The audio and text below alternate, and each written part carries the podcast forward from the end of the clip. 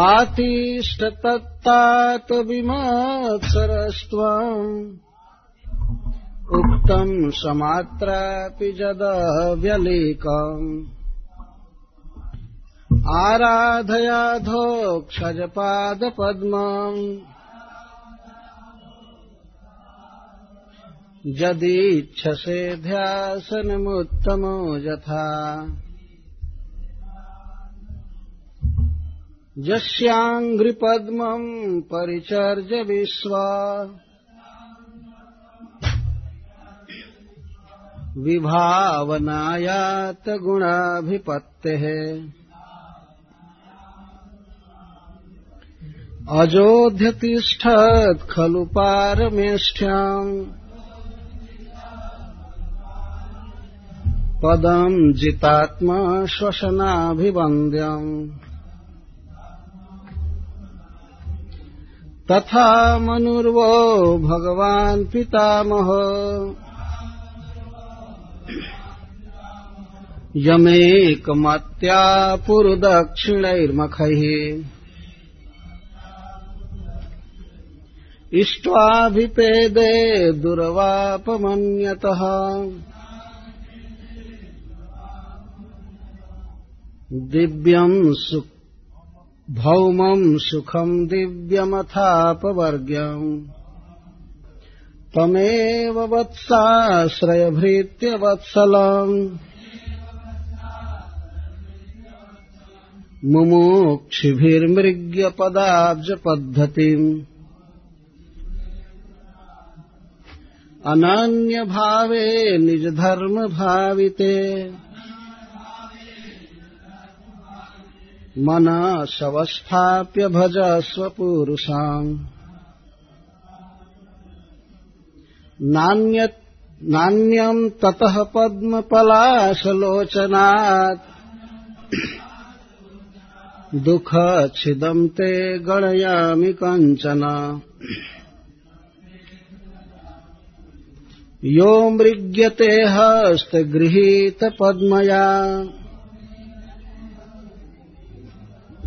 श्रियेतरैरङ्गविमृग्यमाणया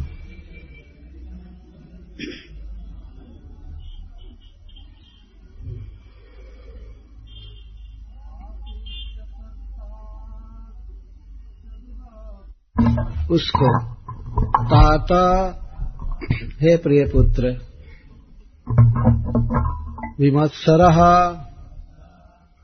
मत्सरता त्याग कर।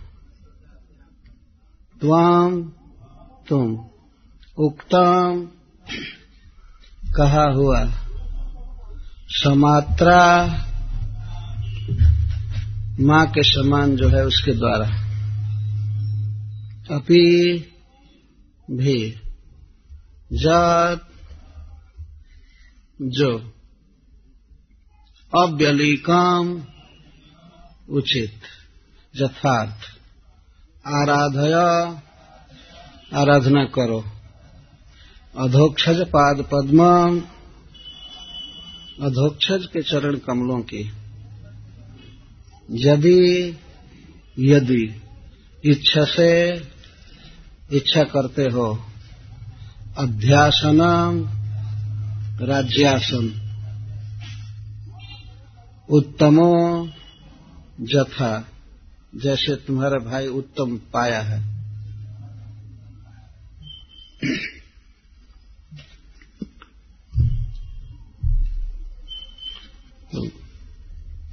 प्राय सभी वैष्णवों को देखकर बहुत प्रसन्नता हो रही है।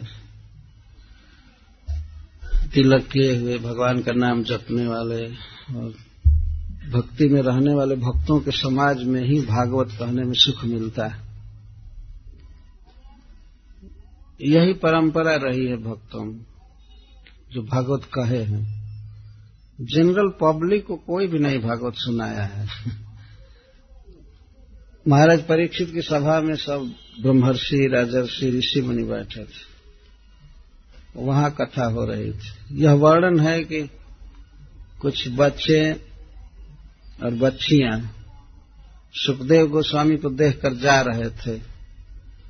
कि इतना सुंदर लड़का है, लेकिन कपड़ा नहीं पहना है, पागल कैसे हो गया? कुछ लोग पूछते भी थे, ए, तुम्हारा कहाँ घर है? तो वो बोलते नहीं थे, सुखदेव गोस्वामी, कहाँ जा रहे हो? कहाँ से आए हो?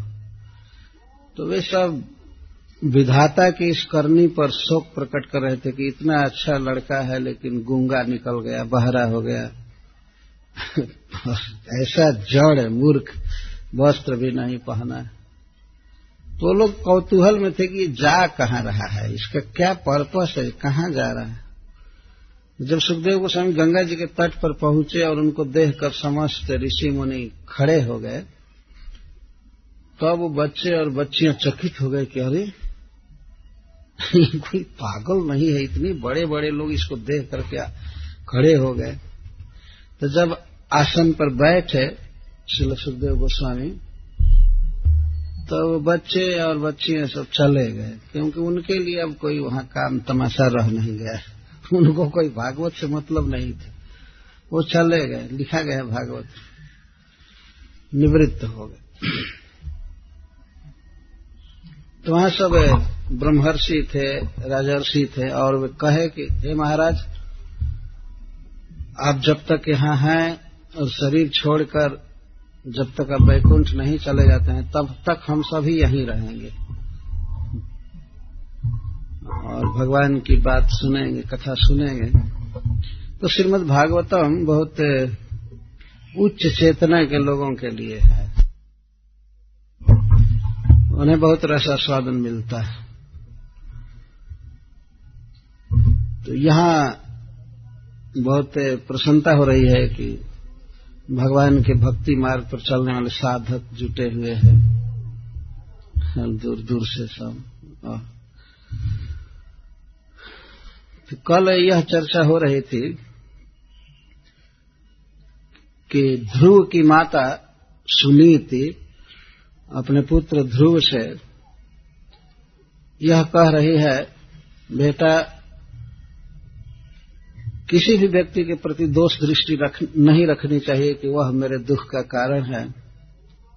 ऐसा करना ठीक नहीं है क्योंकि व्यक्ति अपने ही कर्मों का फल भोगता है। जो दूसरों को दुख दिया है तो दिया हुआ दुख ही उसके पास लौट कर आता है भोगना पड़ता है।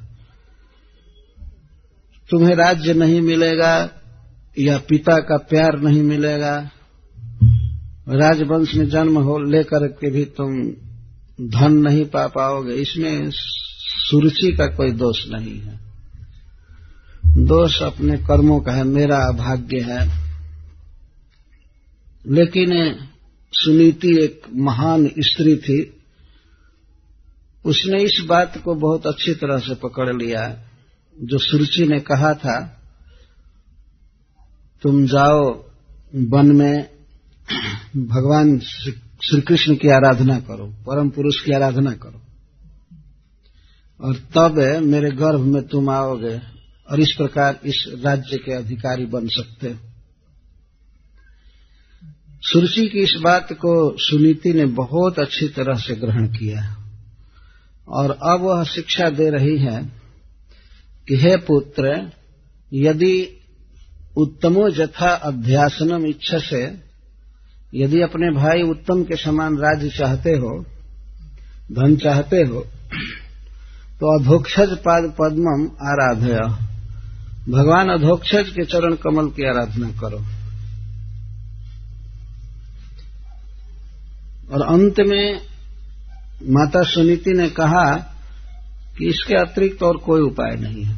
नन्यम ततः पद्म पलाश लोचना दुखद छिदम ते गणयामी कंचन। इसके अतिरिक्त और कोई उपाय नहीं है। तो यह बहुत महत्वपूर्ण उक्ति है। हम लोग आज श्रीमद भागवतम के इन पाँच श्लोकों का आस्वादन करेंगे। चैतन्य महाप्रभु ने कहा है, भागवतार्था स्वाद। भागवत के अर्थों का आस्वादन करना चाहिए। पाँच प्रकार की महान भक्ति में से यह एक भक्ति है, श्री भागवतार्था स्वाद। तो माँ समिति इस तरह से कह रही है, आतिष्ठ तत्तात विमत्सरस्तम उक्तम समात्रा पे पिजदव्यलीकम हे तात यह स्नेह से संबोधन है। प्रिय पुत्र, जैसे तुम राज्य चाहते हो, मैं भी चाहती हूँ कि मेरा बेटा राजा बने, तुम जीवन में एक सफल व्यक्ति बनो। लेकिन इसके लिए तुम उस बात पर टिक जाओ, उसमें श्रद्धा करो, लग जाओ, जो तुम्हारी सौतेली माँ ने कहा उक्तम समात्रा अभी समात्रा का समान मात्रा, जो माँ के समान है। कहने का आशा है कि तुम्हारे पिता की पत्नी होने के कारण वह तुम्हारी माँ है। माँ के समान है। अर्थात मेरी सौत तो माँ ने कहा है, भले दुर्भाव से कहा है, लेकिन फिर भी वह बात तुम करो, तुम्हारा हित उसी में है। यद्यपि उसने द्वेष से कहा है, लेकिन जो बात कहा है वह है अव्यलीकम।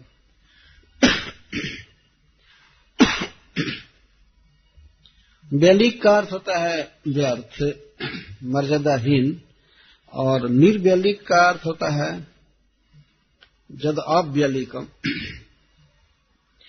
लीक से, मर्यादा से, शास्त्र से विपरीत नहीं है। शास्त्रों का सार कहा है उसने। शास्त्रों का सार क्या है? भगवान विष्णु की आराधना। भगवान का भजन, यही वास्तव में जीवन का सार। तो उसने जो कहा है, उस बात पर तुम तिष्ठ टिक जाओ पकड़ लो दृढ़ता से और अधोक्षज के पाद पद्मों की आराधना करो। भगवान को अधोक्षज कहते हैं। तो अधोक्षज में दो शब्द है, अंतर्निहित है। अधह अक्षज। अधह का अर्थ होता है नीचे और अक्ष का अर्थ होता है इंद्रियाँ और ज का अर्थ है इंद्रियों का अनुभव। इंद्रियों को जो ज्ञान मिला है, समझने की शक्ति है, जैसे आँख में देखने की शक्ति है, कान में सुनने की शक्ति, मन में संकल्प करने की शक्ति नासिका में गंध ग्रहण करने की शक्ति तो इंद्रियों की सारी वृत्तियाँ जिनसे हमेशा नीचे रह जाती हैं, उनको अधोक्षज कहते ये प्राकृत इंद्रियाँ भगवान के रूप, रस, गुण, लीला को नहीं पकड़ सकती इसका अर्थ यह नहीं है कि भगवान में कोई गुण नहीं है, उनका रूप नहीं है, नाम नहीं है, लीला नहीं, वो सब है। लेकिन प्राकृत इंद्रियाँ अप्राकृत भगवान के रूप, रस, गंध, शब्द, स्पर्श आदि का अनुभव नहीं कर सकती। इसीलिए श्री कृष्ण का एक नाम है अधोक्षज जब इंद्रियाँ शुद्ध होती हैं कीर्तन करते करते, भक्तों की सेवा करते करते, जप करते करते जब शुद्ध होती हैं, तब भगवान का नाम अपने आप जिहवा पर स्फुरित होता है, या भगवान का गुण जिहवा पर स्फुरित होता है, भगवान का गंध नासिका में आता है, और भगवान का शब्द कानों में सुनाई पड़ने लगता है। ये सब है। नित्य सत्य है भगवान का यह गुण है। लेकिन प्रकृति द्वारा विदूषित इंद्रियों द्वारा वो ग्राह्य नहीं है, इसीलिए भगवान को अधोक्षज कहते हैं। जैसे एक उदाहरण द्वारा इसको समझा जा सकता है, जब तक टेलीविज़न का आविष्कार नहीं हुआ था, तब तक क्या कोई इस बात को समझ सकता था कि एक स्थान पर ट्रांसमिटेड रूप सभी जगह है। हम लोग टेलीविज़न में देखते हैं, यदि बीबीसी लंदन में रूप ट्रांसमिटेड हो रहा है या दिल्ली में हो रहा है, कलकत्ता में हो रहा है तो वह रूप भारत में चाहे विश्व में सब जगह दिखाई देता है। एक जगह वह प्ले किया जाता है और सब जगह दिखाई देता है। परंतु जिसके पास आज भी यदि टेलीविज़न नहीं है या टेलीविज़न है भी तो ब्रोकन है, खराब हो गया है तो वह व्यक्ति उस रूप को नहीं पकड़ पाएगा। इस तरह से भगवान का दिव्य रूप है, परम सुंदर स्वरूप है, और उनका शब्द, गंध, स्पर्श, उस व्यक्ति को प्राप्त होता है जिसकी इंद्रियाँ पूर्ण पवित्र हो चुकी हैं। भगवान के इन विषयों को ग्रहण करने में समर्थ होती तो प्राकृत इंद्रियों से भगवान को ग्रहण नहीं किया जाता है। जब सेवा करते करते इंद्रियाँ अप्राकृत हो जाती हैं, तब तो अपने आप भगवान के रूप रस को पकड़ लेती हैं। जैसे जिसका रेडियो ठीक है तो वह हवा में तरंगायित शब्दों को तुरंत पकड़ लेता है। और स्विच ऑन करके पकड़ लेता है यहाँ का शब्द लेकिन जिसके पास रेडियो नहीं है, वो कहेगा, नहीं, ऐसा किया नहीं जा सकता है। कहाँ का शब्द कैसे आप पकड़ सकते हैं? बहुत दूर का शब्द है, कैसे आप पकड़ सकते हैं? लेकिन इस जगत में देखा जाता है कि रूप शब्द पकड़ा जा रहा है। रूप तक पकड़ा जा रहा है। तो इस तरह से भगवान को शुद्ध इंद्रियों से ही जाना जा सकता है, अशुद्ध इंद्रियों से नहीं। जिन लोगों की इंद्रियाँ अशुद्ध हैं, वे लोग इतना ही कहकर संतोष कर लेते हैं भगवान निराकार। ये कहो कि तुमको ज्ञान नहीं है। इतना स्वीकार करने में क्या हर्ज है? भगवान सबसे सुंदर व्यक्ति हैं, सबसे सुंदर लीला करते हैं। उनके शरीर से कई प्रकार की सुगंध निकला करती है। वे बांसुरी बजाते हैं, वे बोलते हैं, सबसे सुंदर वाणी उनकी है। चाहे स्वर की दृष्टि से देखिए या अर्थ की दृष्टि से। वाणी बोलते हैं तो मरे हुए लोग जी जाते हैं। ऐसा भागवत में वर्णन। एक ऋषि तपस्या कर रहे थे करदम जी। सुख करके हड्डी मात्र रह गई थी। और भगवान ने उनको देखा देखते ही वे हिष्ट पुष्ट हो गए। एक जगह वर्णन है कि भगवान की वाणी सुनकर एक ऋषि बिल्कुल युवक हो गए। केवल वाणी सुनकर। और दशम स्कंध में यह वर्णन है कि जब भगवान श्री कृष्ण मथुरा गए, मथुरा के लोगों ने जब उनको देखा तो वहाँ के जितने भी वृद्ध थे, सब सोलह से बीस वर्ष के लड़के जैसे हो गए। अब पढ़ करके देखिए श्रीमद भागवतम क्या कोई है ऐसा देवता या मनुष्य जिसको देख करके बूढ़े जवान हो जाए? इस तरह से भगवान के दर्शन का प्रभाव होता है। पर जो ब्लाइंड मूर्ख व्यक्ति पहले ही भगवान को निराकार मान चुके, वे क्या देखेंगे भगवान को?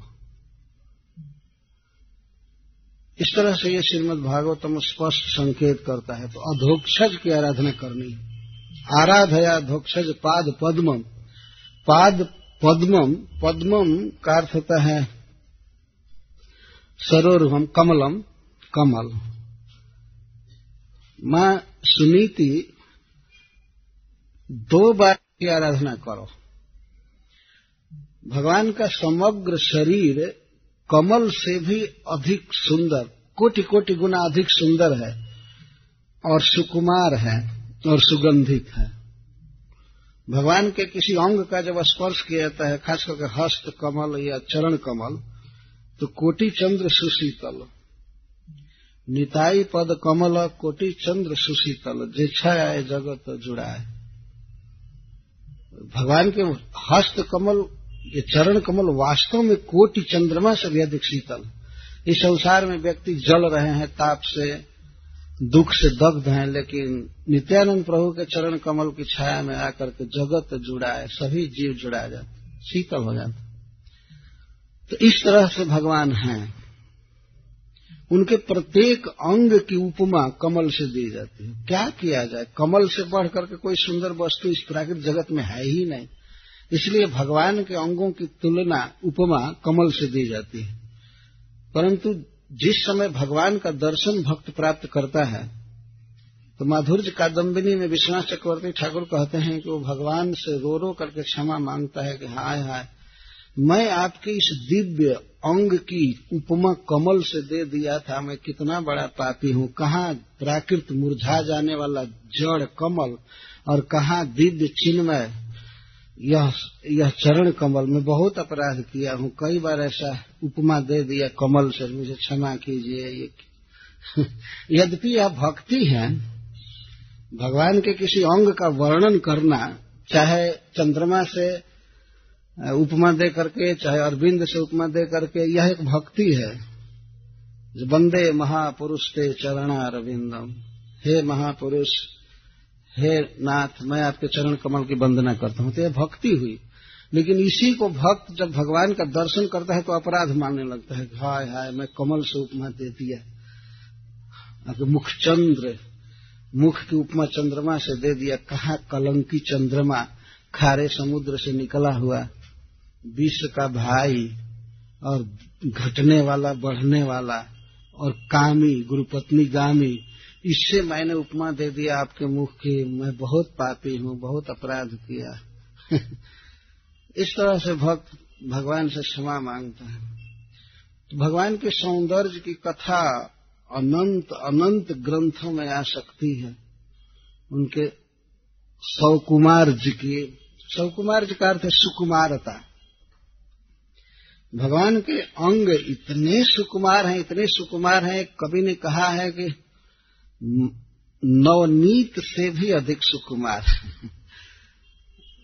ताज़ा माखन आपने देखा होगा, थोड़े सा उंगली डालने पर तुरंत चिन्ह बन जाता है, धस जाता है। इतना सुकुमार है भगवान का चरण और सुगंधित। और गंध कैसे निकलती है?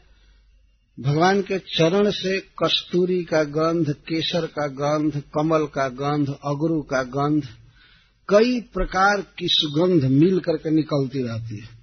एक बार श्री चैतन्य महाप्रभु जगन्नाथपुरी में श्री कृष्ण के अंग गंध को पाकर रात भर पागल की तरह घूमते रहे। दर्शन के लिए दौड़ते थे, दर्शन मिलता नहीं था, पूर्णिमा की रात्रि थी। जगन्नाथ वल्लभ उद्यान में। तो वे घूमते रहे रात भर। भौरे की तरह सूंघते रहते थे इधर उधर। जिधर से हवा आती थी, उधर से श्री कृष्ण की गंध आ रही थी। वे मतवाला हो गए। स्वयं भगवान श्री कृष्ण ही अपने अंग गंध पर इस तरह लुब्ध। यहाँ पर माँ सुनीति कह रही, आराधया धोक्षज पाद पद्मम। तो पाद पद्मम पर मुझे ये सब बात याद आ रही है। गोविंद लीला मृत में भगवान के प्रत्येक विशेषता का रूप रस गंध शब्द स्पर्श का वर्णन किया गया है। तो श्री राधा रानी कहती हैं समय मदन मोहन सखी तनोति नाशा स्पृहाम। समय मदन मोहन सखी तनोति नेत्र स्पृहाम। समय मदन मोहन तनोति जिहवा स्पृहाम। इत्यादि। कई प्रकार की बात कह, कह रही हैं राधा रानी। तो बहुत भाग्यवान उच्च भक्तों को भगवान के रूप, रस, गंध, शब्द का अनुभव मिलता है। और वही उनका सबसे बड़ा आनंद है, वही सबसे बड़ी रति है, सुख है। तो इस प्रकार माँ सुनीति कह रहे कि बेटा, तुम अधोक्षर के पद पद्मों की आराधना करो, यदि उत्तम के समान राज्य चाहते हो। अथवा उससे भी कई गुना अधिक चाहते हो तो भगवान का भजन करो। किसी भी व्यक्ति को यदि हम कुछ सिद्धांत बता रहे हैं तो उदाहरण देना पड़ता है। दृष्टांत देना पड़ता है, रूपक नहीं एग्ज़ाम्पल देना पड़ता है। क्या किसी ने ऐसा किया? कोई भगवान विष्णु का भजन करके बहुत बड़ा धन पाया है क्या? तो माँ सुनीति सबसे पहला उदाहरण ब्रह्मा जी का दे रही है। इस विश्व में सबसे बड़े पद पर श्री ब्रह्मा जी हैं। वैसे स्वरूप की दृष्टि से भगवान शिव उनसे बड़े हैं, परंतु विश्व व्यवस्था की दृष्टि से मैनेजमेंट की दृष्टि से ब्रह्मा जी सबसे हाईएस्ट शिव जी प्रकट हुए हैं भगवान ब्रह्मा जी की आँखों से, नेत्र से प्रकट हुए।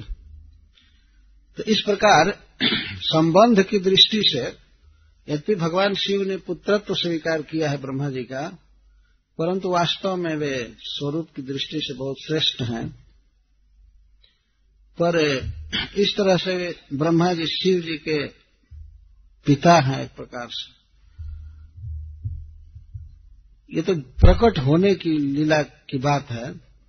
तो जो भी हो ब्रह्मा जी ही भगवान के बिहाफ में भगवान का प्रतिनिधि बन करके इस विश्व की व्यवस्था देखते और उन्हीं के अधीन मरीची हैं और उनके सभी पुत्र जो गृहस्थ हैं, अंगिरा, ये पुलह, क्रतु, पुलस्त, भृगु इत्यादि, ये बहुत बड़े बड़े गृहस्थ हैं और इस विश्व की व्यवस्था देखने में ये सब लगे रहते हैं। और इंद्र आदि सब अधीन है ब्रह्मा जी के।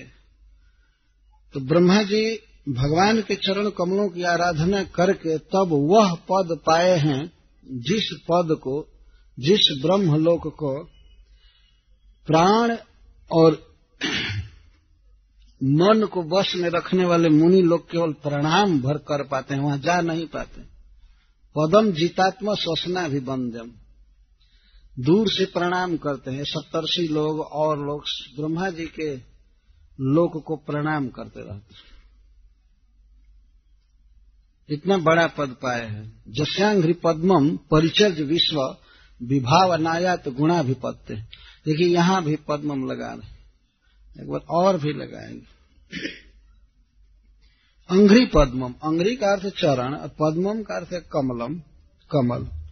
जिनके चरण कमलों की आराधना करके ब्रह्मा जी परमेष्ठी पद को पाए, सबसे श्रेष्ठ पद को पाए, जिस पद को मन और प्राण को वश में रखने वाले जितेंद्रिय मुनिजन प्रणाम किया करते हैं।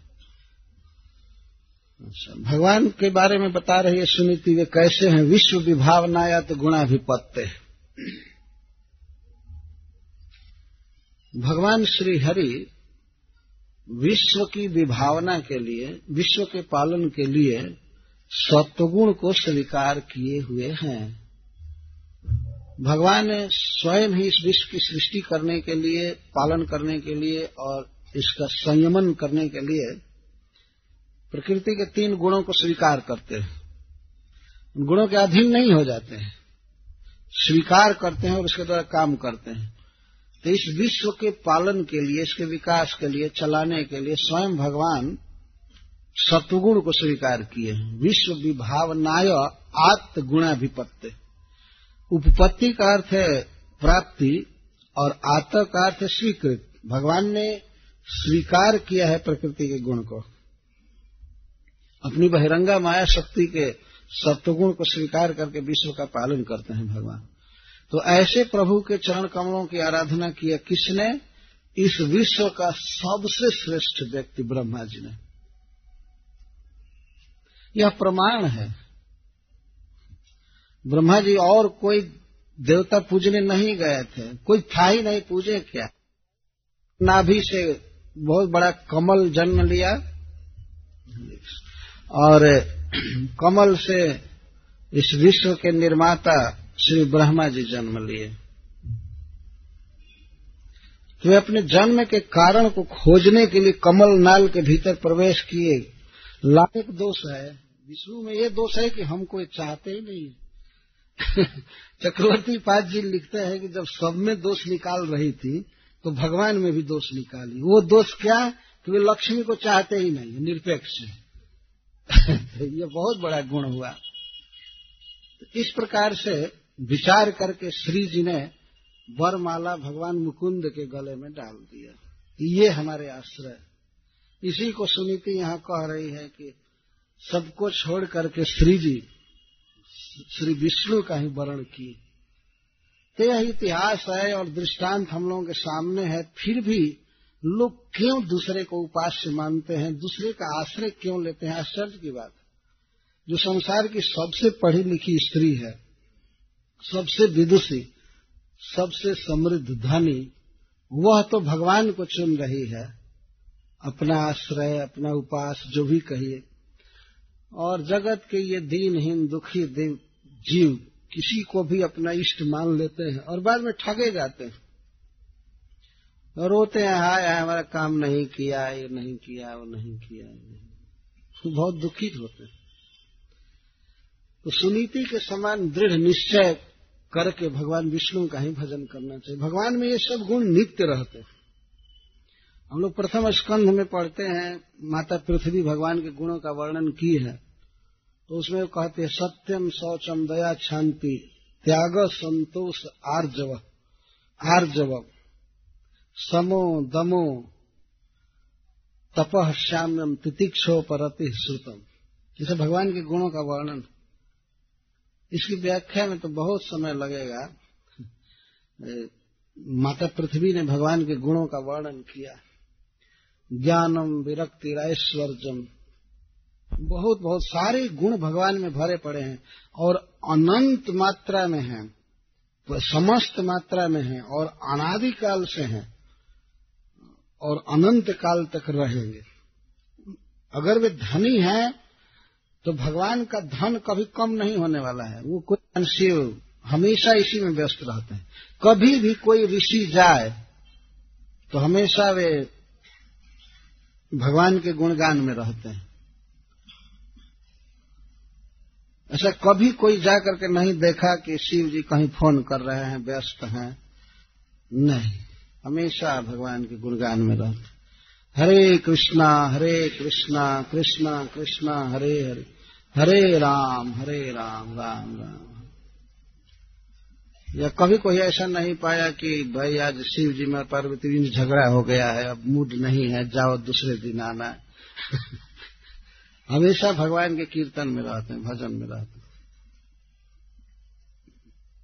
ये उनका स्वभाव। और ये दो देवता इस विश्व के सबसे बड़े व्यक्ति हैं, ब्रह्मा जी, शिव जी। और ये दोनों विष्णु के, कृष्ण के भक्त हैं। तो फिर और कौन आराध्य हो सकता है? जब ये दोनों ही आराधक हैं भक्त हैं तो अब कौन आराध्य हो सकता है?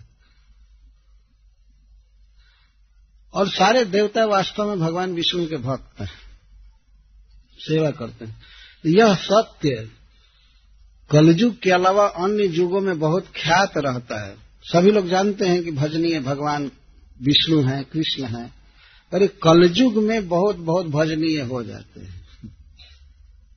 जत मत, तत पंथ। जितना मत है, उतना पंथ लोग मान लेते जो करोगे, वही रास्ता ले जाएगा। कितने पागल लोग हैं तो ऐसा कहते हैं, तुम जो भी रास्ता चलोगे, वो ले जाएगा। वो एक ही जगह जाएगा। एक ही जगह कैसे जाएगा? किसी को जाना होगा पूरी, और यहाँ से कटक, भद्रक, बालेश्वर का रास्ता पकड़ ले और उसको कहे हाँ पहुँच ही जाओगे। पहुँच ही जाओगे। एक बार तो ऐसी बात हो रही थी। मैं वृंदावन में कथा कह रहा था।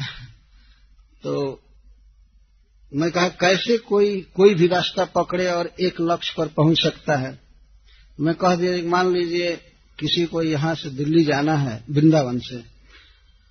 तो वृंदावन से दिल्ली उत्तर में पड़ता है।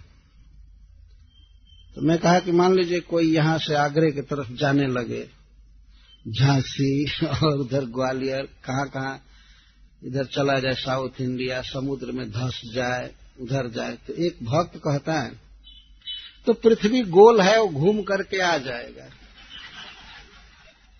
जो कितना बड़ा ब्रेन है, देखिए।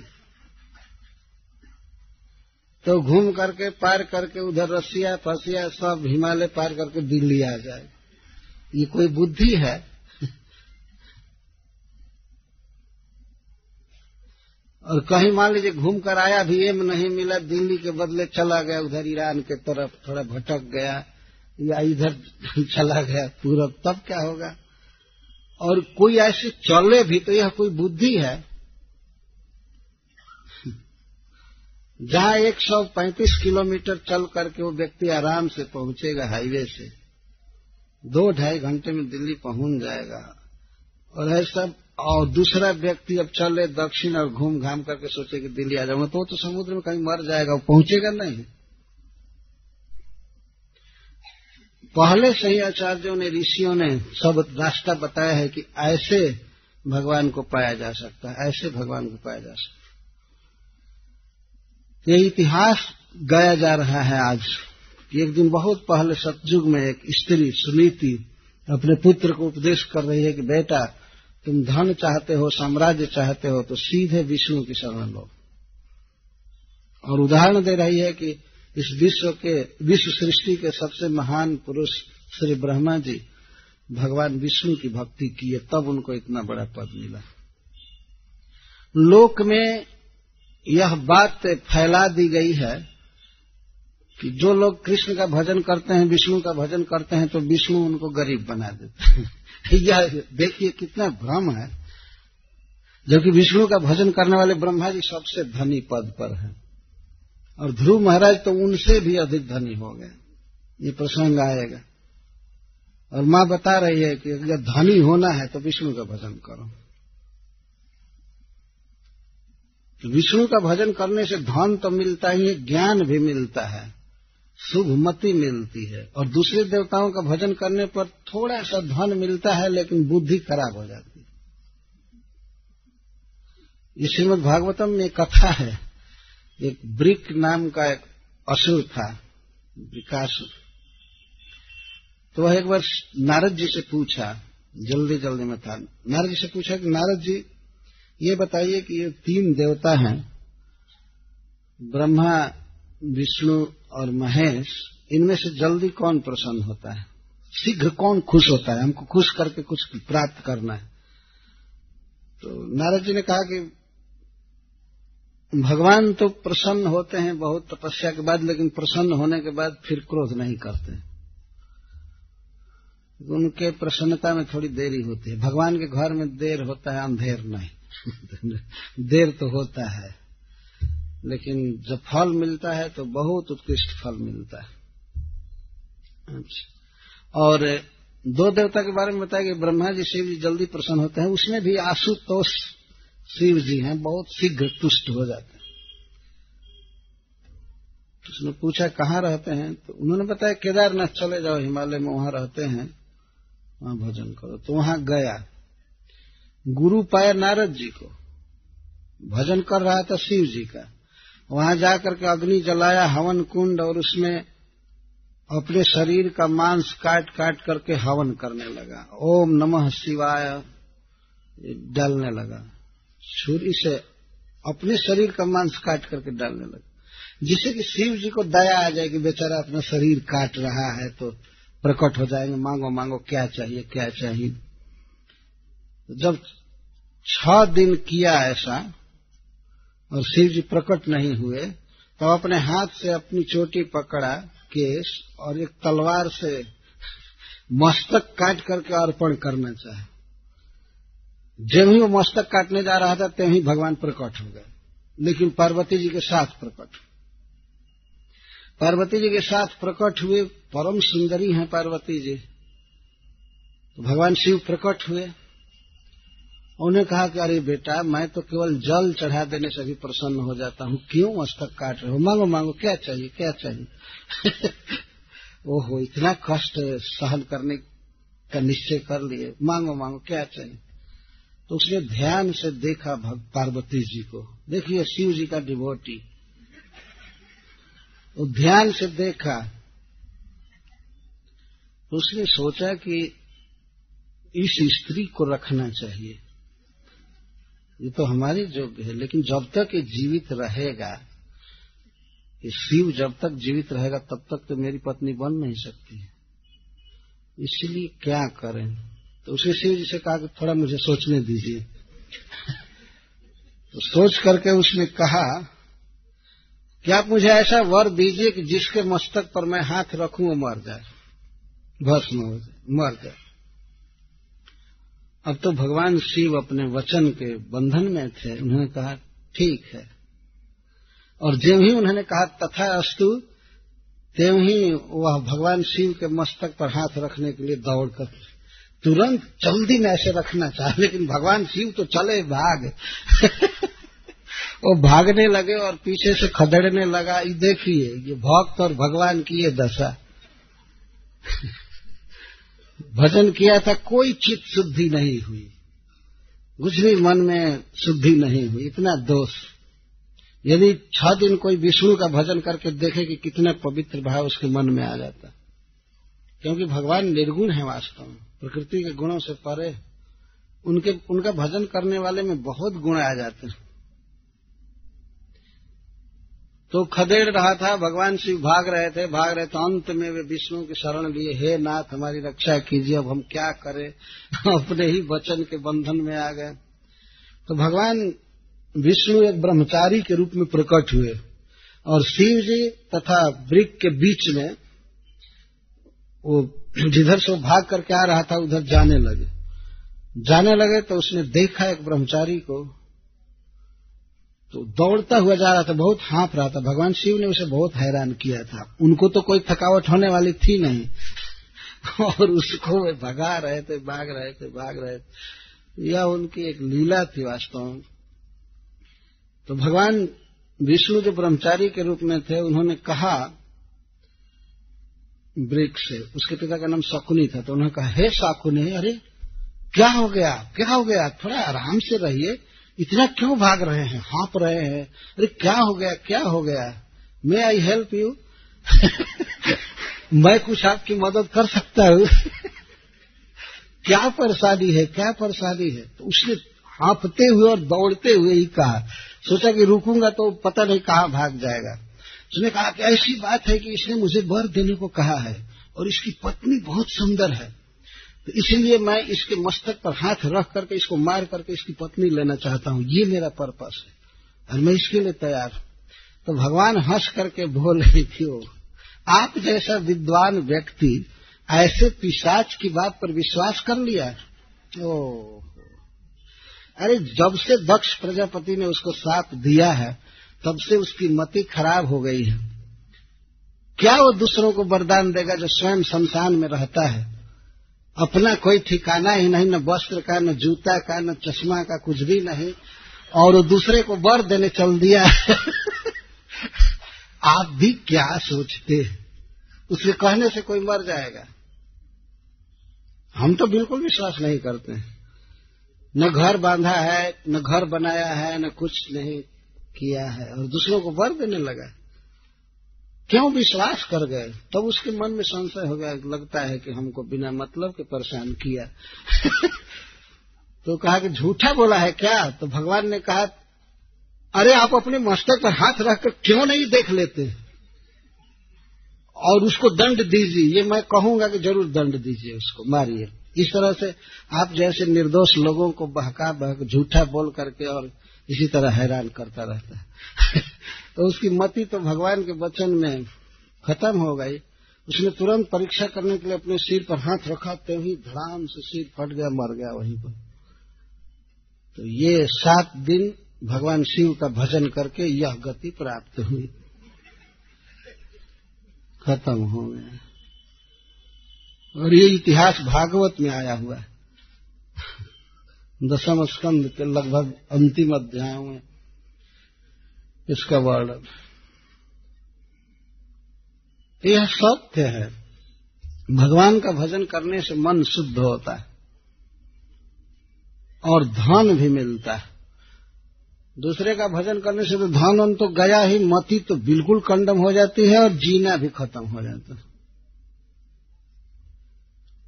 यह इतिहास है। हम लोगों के मन का जोड़ा हुआ प्रसंग नहीं। इसलिए माता सुनीति अपने बच्चे को सिखा रही है कि विष्णु का भजन करो। और ब्रह्मा जी का उदाहरण दे रही है। तो ब्रह्मा जी बहुत दूर के व्यक्ति हैं सत्य लोक में रहते हैं, कभी भेंट नहीं होती है, इसलिए निकट का उदाहरण दे रही है फिर। तथा मनुर्वो भगवान पितामहो यमेकमत्या पुरुदक्षिणैर्मखैः इष्ट्वाभिपेदे दुर्वापमन्यतो भौमम सुखम दिव्यमथापवर्ग्यम। इसी तरह से तुम्हारे पितामह, भगवान मनु, समर्थ राजाधिराज मनु महाराज तुम्हारे पितामह, भगवान के चरण कमलों की आराधना की। कैसे किए बहुत बड़े बड़े यज्ञों द्वारा भगवान के चरण कमलों की आराधना किए पूर्वदक्षिण मखई जिन मखों में, जिन यज्ञों में प्रचुर दक्षिणाएँ दी गई थी।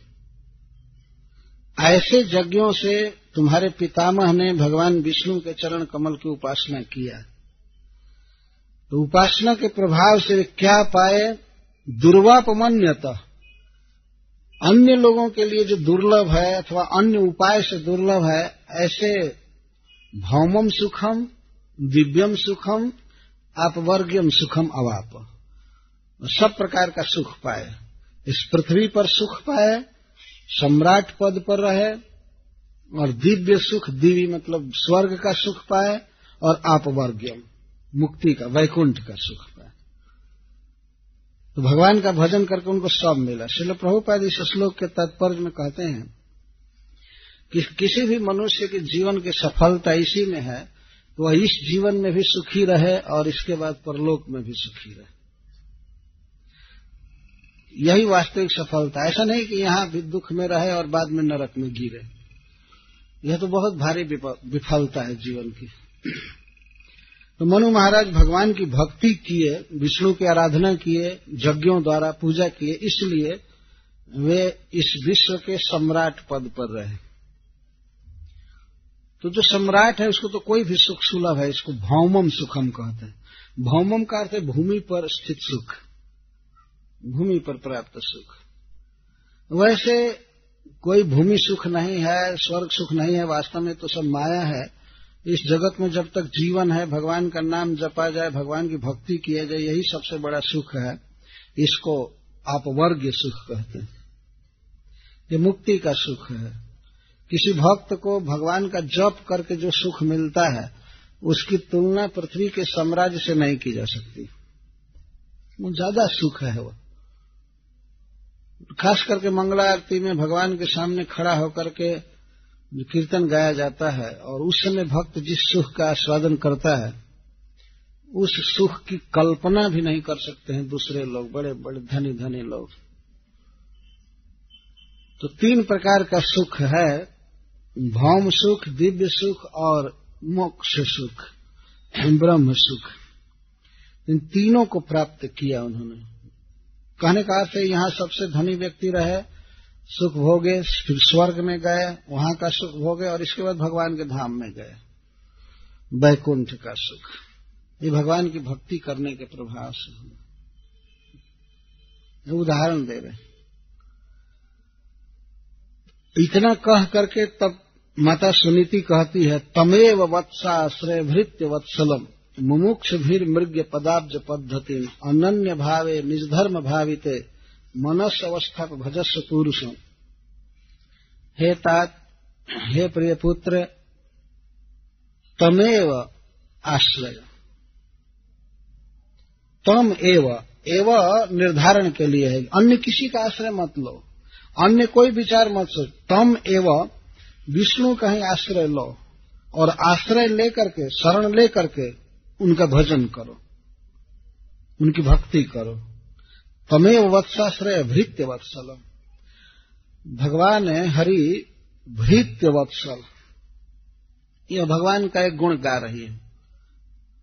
अपने भृत्य के प्रति, अपने सेवक के प्रति भगवान उस तरह से स्नेह करते हैं, जैसे नया बच्चा दी हुई गाय अपने बच्चे से स्नेह करती है। इसको वत्सल कहते हैं। आप लोगों में से प्राय सब उस बच्चे से कितना प्रेम करती है।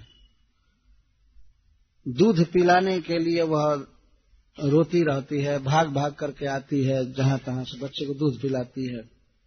और कई प्रकार के जीवों से, कुत्ते से, भेड़िए से उसकी रक्षा करती है, किसी को पास नहीं आने देती। जितना स्नेह एक गाय का अपने बच्चे के प्रति होता है, वैसे उससे कई गुना अधिक स्नेह भगवान का अपने भक्तों के प्रति होता है।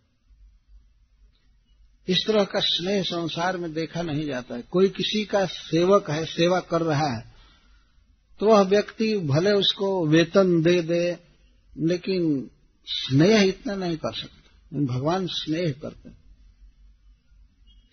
से बिल्कुल अपना मानते हैं। श्रीमद भागवतम में एक स्थान पर भगवान ने उद्धव जी से कहा कि, हे उद्धव, तुम्हारे जैसा भक्त मुझे जितना प्रिय है, उतना प्रिय मेरे पुत्र ब्रह्मा जी भी नहीं है।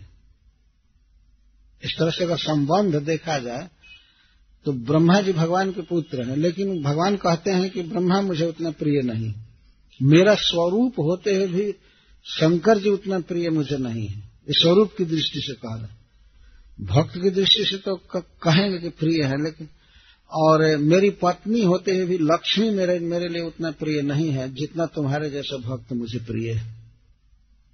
श्रीमद भागवतम में श्लोक श्लोक आया है। ब्रह्मा जी, शंकर जी और लक्ष्मी जी, ये भगवान के बहुत निकटतम व्यक्ति हैं तीनों। संबंध की दृष्टि से देखा जाए तो लेकिन भगवान कहते हैं आत्मजोनी मुझे उतना प्रिय नहीं है, शंकर उतना प्रिय नहीं है, और श्री भी उतना प्रिय नहीं है, जितना प्रिय मेरा दास है। इस तरह की बात कहते हैं। इसको भृत्य वत्सल कहते हैं। तो माँ यह संकेत कर रही है, सुनीति यह संकेत कर रही है कि तुम भगवान का आश्रय लोगे, जो वे तुम्हारे साथ बहुत स्नेह करेंगे। कोटि कोटि मातृ हृदय से भी अधिक स्नेहिल उनका हृदय है।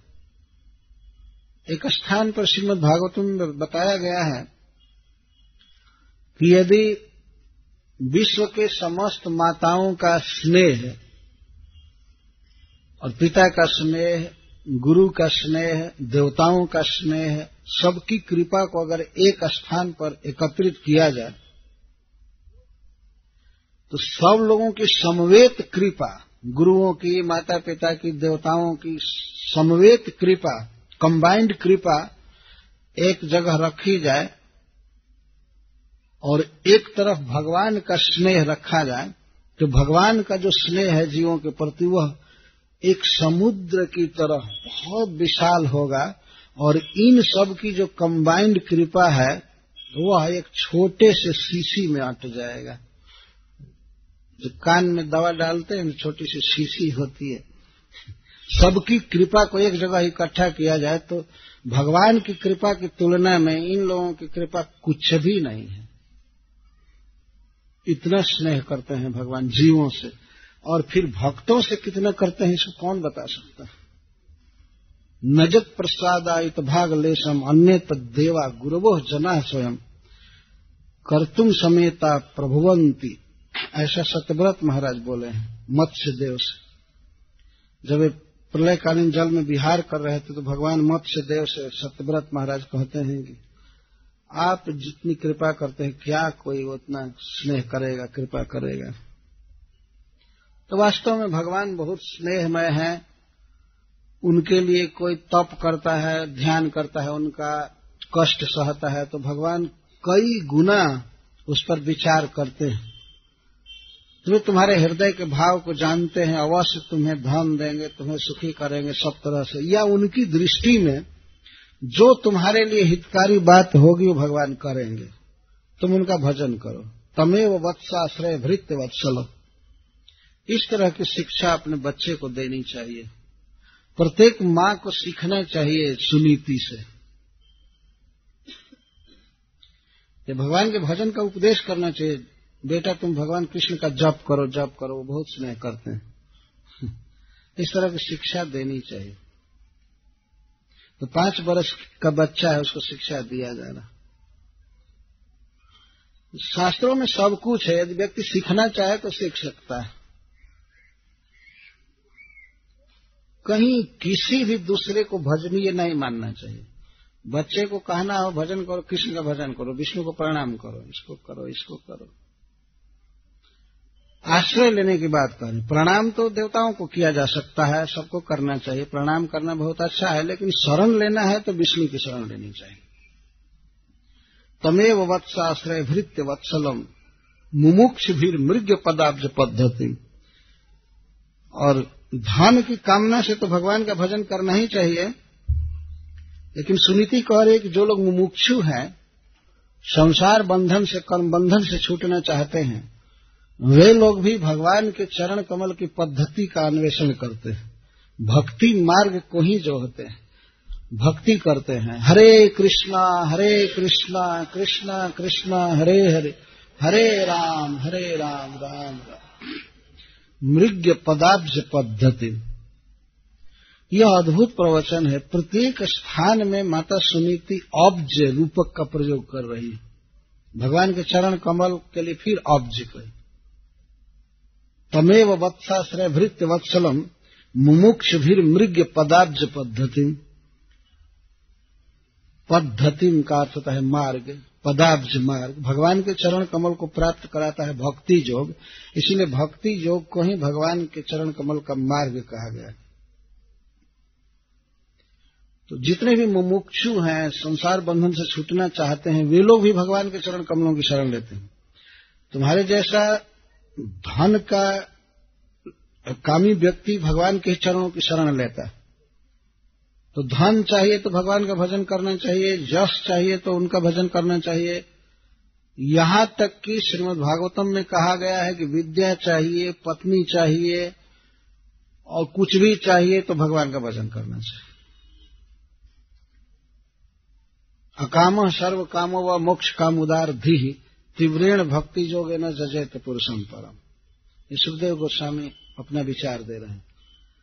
यदि कोई कामना नहीं है, केवल प्रेम करना चाहते हैं, तब भी श्री कृष्ण का ही भजन करना चाहिए। इसको अकाम कहते हैं। सर्व काम ये दुनिया में जितनी कामना संभव है, जितनी वस्तु चाहिए, सब कुछ चाहिए, तब भी, और मोक्ष काम अथवा मुक्ति चाहिए, तब भी तीव्रेण भक्ति जोगे न जजेत पुरुषम परम। तीव्र भक्ति योग के द्वारा भगवान परम पुरुष का ही भजन करना चाहिए। और किसी का नहीं। सभी देवताओं का नाम गिनाए हैं सुखदेव गोस्वामी। इसके लिए इसका भजन करना चाहिए, इसके लिए इसका करना चाहिए, इसके लिए इसका करना चाहिए। लेकिन अंत में कहते हैं कि सब कुछ चाहिए या नहीं चाहिए या मुक्ति चाहिए, केवल कृष्ण का भजन करना चाहिए। और यही बात माता सुनीति यहाँ अपने बच्चे को सिखा रही है। इसलिए यह बात बहुत महत्वपूर्ण है। मैं शुरू में कहा कि भागवत के अर्थों का आस्वादन करना चाहिए। जो माता सुनीति ने रूपक का जो प्रयोग किया है, कमल का ऑब्ज या जैसे ऊपर और भी कही है तो मनस अवस्था भजस्व पुरुषम तमेव वत्साश्रय भृत्य वत्सलम, मुमुक्ष भीर मृग पदाब्ज पद्धति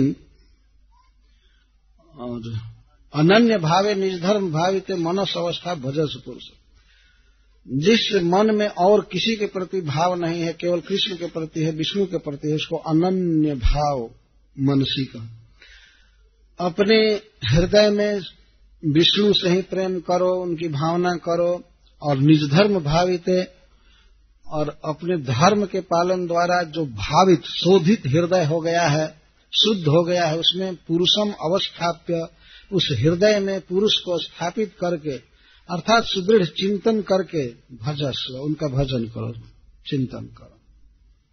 मनसी अवस्थाप्य। माता सुनीति कह रहे कि परम पुरुष को श्री कृष्ण को मन में स्थापित करो। स्थापित करने का मतलब है सुदृढ़ चिंतन। मन इधर उधर न जाए, भगवान के चरण कमल का चिंतन करो, लीलाओं का चिंतन करो, इस तरह से उनका भजन करो। गुण है भगवान का। तैतीस गुण गिनाया गया है तो इसमें धैर्यम धैर्यम का अर्थ है कि भगवान क्षुभित नहीं होते हैं अचंचलता इस विषय में भी भागवत में कथा है कि एक बार सरस्वती नदी के तट पर कुछ ऋषि यज्ञ कर रहे थे। तो बातचीत में हुआ कि किसका भजन किया जाए, यज्ञ के द्वारा किसकी आराधना किया जाए। तो ऋषियों में बहुत विवाद होने लगा। कोई कहते थे कि शिव जी का भजन करना चाहिए, कोई कहते थे ब्रह्मा जी का भजन करना चाहिए, और कोई कोई कहते थे कि भगवान विष्णु का भजन करना चाहिए तो विवाद हो गया। विवाद होने पर तो फिर शांत करा करके और विचार करने लगे कि भाई पहले विचार कर लिया जाए। कोई उपाय करके विचार करो कि वास्तव में भगवान कौन है, वास्तव में ईश्वर कौन है। इसके लिए क्या उपाय किया जाए? तो उन लोगों ने भृगु जी को नियुक्त किया। भृगु जी बहुत विद्वान पुरुष है। उनसे कहा गया कि आप जरा परीक्षा लेकर के आइए कि वास्तव में भगवान कौन, ईश्वर कौन, उन्हीं का भजन करेंगे। तो भृगु जी तैयार हो गए। ठीक है, मैं जाता हूँ। तो सबसे पहले वे ब्रह्मा जी के पास पहुँचे। ब्रह्मा जी उस समय मीटिंग में थे। और देवताओं के साथ। तो ब्रह्मा जी ने देखा कि मेरा बेटा आया है भृगु। तो अपेक्षा कर रहे थे कि हमको दंडवत प्रणाम करेगा। तो भृगु जी गए और एक कुर्सी खाली थी, ऐसे जाकर बैठ गए। और ब्रह्मा जी को कोई सलाम नहीं, प्रणाम नहीं, कुछ नहीं। तो ब्रह्मा जी को बहुत क्रोध आ गया। उनसे क्या हो गया है? पगला गया क्या? क्या बात है? प्रणाम नहीं कर रहा है। तो प्रणाम लेने की उनकी भावना थी। और बच्चा ये इस एटिकेट का, सदाचार का हनन कर दिया, इसलिए उनको क्रोध आया। बाद में यह अज्ञान आया कि अगर कुछ बोलता भी हो तो दूसरे लोग कहेंगे कि आपका बेटा है, आपने कोई ट्रेनिंग नहीं दिया है। इसीलिए वो चुपचाप रह गए। क्रोध आया, आए हुए क्रोध को पी गए। चुपचाप। तो भृगु जी समझ गए कि ब्रह्मा जी कितना पानी में है। समझ गए। इसके बाद चुपचाप वहाँ से चले गए कैलाश। भगवान शिव बैठे हुए थे ऋषियों के साथ, सारा समाज था। तो जब उन्होंने देखा कि भृगु जी आ रहे हैं, मेरे भाई आ रहे हैं तो भगवान शिव आसन से खड़े हो गए। खड़ा होकर के उनकी अगवानी करने के लिए, उनका आलिंगन करने के लिए चले। तो आलिंगन करने के लिए चले तो भृगु जी कहते हैं, चल हट। कभी नहाता नहीं है आ रहा है छूने की इतना मैं शुद्ध ब्राह्मण हूँ। तीन बार संध्या त्रिशौदेव स्नान करके हम लोग रहते हैं। कभी जीवन में एक बार नहाया है? कभी कंघी किया जटा बढ़ाया हुआ ऐसे राख लगाया है, ऐसे गंदा आदमी आ रहा है आलिंगन करने। में और इतना सुनते ही भगवान शिव को इतना क्रोध हुआ कि तुरंत दौड़े और त्रिशूल उठाकर जान मारने के लिए चल उठाए अपना राइफल। भाई है, चाहे कुछ भी है, जान से मार देंगे। इतना बोलने के कारण। अगर मान लीजिए अपना भाई है, कुछ ऐसा बोल ही दिया तो क्या उसकी जान मार देनी चाहिए? उठा लिए त्रिशूल दौड़ने लगे, लेकिन पार्वती जी जाकर के पकड़ने की छोड़िए छोड़िए क्या आप नहीं सोच रहे, इनका क्यों वध करेंगे? क्यों मारेंगे? क्या गलती किया? थोड़ा बोल दिए, छोड़िए छोड़िए, ऐसा काम करना ठीक नहीं। तब किसी तरह पत्नी के समझाने से मान गए। अपनी बुद्धि नहीं समझा पाई। पत्नी समझाई, तब जाकर के ठंडा हुए। तो भृगु जी समझ गए। इनकी क्या इनका क्या पोजीशन है? तुरंत समझ गए। फिर वे गए भगवान के पास। तो भगवान उस समय से सज्जा पर ऐसे सोए थे और श्री जी उस दिन, उस समय चरण नहीं दबा रही थी। भगवान उनके गोद में अपना मस्तक दे करके लेटे थे। तो श्री जी अपने कर कमल से भगवान के सिर को सहला रहे थे। तो भृगु जी आए, दो जगह तो परीक्षा लेकर के आए थे, धैर्य की, भगवत्ता की। यहाँ आए तो आ करके उन्होंने कहा, आलसी कहीं के, बस हमेशा सोए ही रहते हैं। और इतना कह करके छाती में लात मारे ज़ोर से। जब भगवान के वक्षस्थल पर लात का आघात किए, पदाघात किए, भगवान तुरंत उठे और उठ करके नीचे बैठ करके भृगु जी को आसन पर बैठाए और उनके चरण को पकड़ करके सहलाने लगे मेरी छाती बहुत कठोर है, आपके चरण कमल में दर्द होता होगा, चोट लग गई होगी। यदि आपके आने की सूचना होती तो मैं आपका आपका स्वागत किया होता, आप मुझे क्षमा करें। तो भृगु जी बैठे थे, उनके चरण भगवान के हाथ में थे और उसे भगवान अपने बक्षस्थल से सटा रहे थे। आपके चरण कमल में चोट लग गई होगी। यह सुनते हैं, भृगु जी रोने लगे, उनकी आँखों में आँसू भर गए, रोमांच हो गया। और भगवान के इस व्यवहार से समझे कि इसको भगवान कहते हैं। तो कोई अपेक्षा नहीं है, कोई क्रोध नहीं, लोभ नहीं, मोह नहीं, अज्ञान नहीं। बताइए, यदि इस तरह से शिव जी की छाती में वो लात मार दिए होते तो लात पकड़ करके ही शिव जी फेंक दिए होते, कैलाश से बस न्यूज़ पेपर में आता कि भृगु फिनिश्ड ये होता है। शिव जी ने अपने भाई का वध कर दिया। अभी तो केवल बात बोलने से उतना क्रोध आ गया था। लात लग गई होती तो क्या होता, बताइए। यह अभी श्रीमद भागवत का प्रसंग तो इस तरह से ये सब शोधा हुआ विषय है, विचार किया हुआ है। इसमें कोई बाकी नहीं है। शास्त्रों द्वारा बार बार निर्धारित किया हुआ विषय है कि विष्णु आराध्य है। उन्हीं का भजन करना चाहिए। वही हमारा दुख दूर कर सकते हैं। दुखद छिदम जो स्वयं किसी से कुछ अपेक्षा नहीं करते हैं, जो पूर्ण हैं, और दुख नाश के लिए हमेशा तत्पर रहते जैसे गजेंद्र का दुख नाश भगवान ने किया। दौड़ करके, बैकुंठ से आ करके गरुण छोड़ करके और गजेंद्र को पकड़े, निकाले और ग्राह का मुख फाड़े चक्र से। इस प्रकार के भगवान का स्वभाव है। तो माता सुनीति भेज रही है अपने पुत्र को कि जाओ जाओ, कृष्ण का भजन करो। वही दुख दूर कर सकते हैं, वही लक्ष्मीपति हैं। लक्ष्मी जी सबको छोड़ करके उन्हीं का आश्रय ली हैं। तो इस प्रसंग द्वारा यह निश्चित सिद्ध हो गया कि भगवान ही आराध्य हैं। और जो कोई व्यक्ति दूसरे को उपासना करते हैं तो उनको शास्त्रों का सही सही ज्ञान नहीं है वास्तव यदि ज्ञान हो जाए कि विष्णु का ही भजन करना चाहिए, वही परिपूर्णतम ईश्वर हैं, भगवान हैं तो क्यों दूसरे का आश्रय लेगा? इस प्रसंग द्वारा यह बहुत स्पष्ट हो गया। अब ध्रुव महाराज अपने माँ का उपदेश सुन करके निकलेंगे, तब नारद जी से भेंट होगी। तो नारद जी इन्हें शांति का मार्ग पहले समझाएँगे, जो प्रसंग कल कहा जाएगा। हरे कृष्ण, जय श्री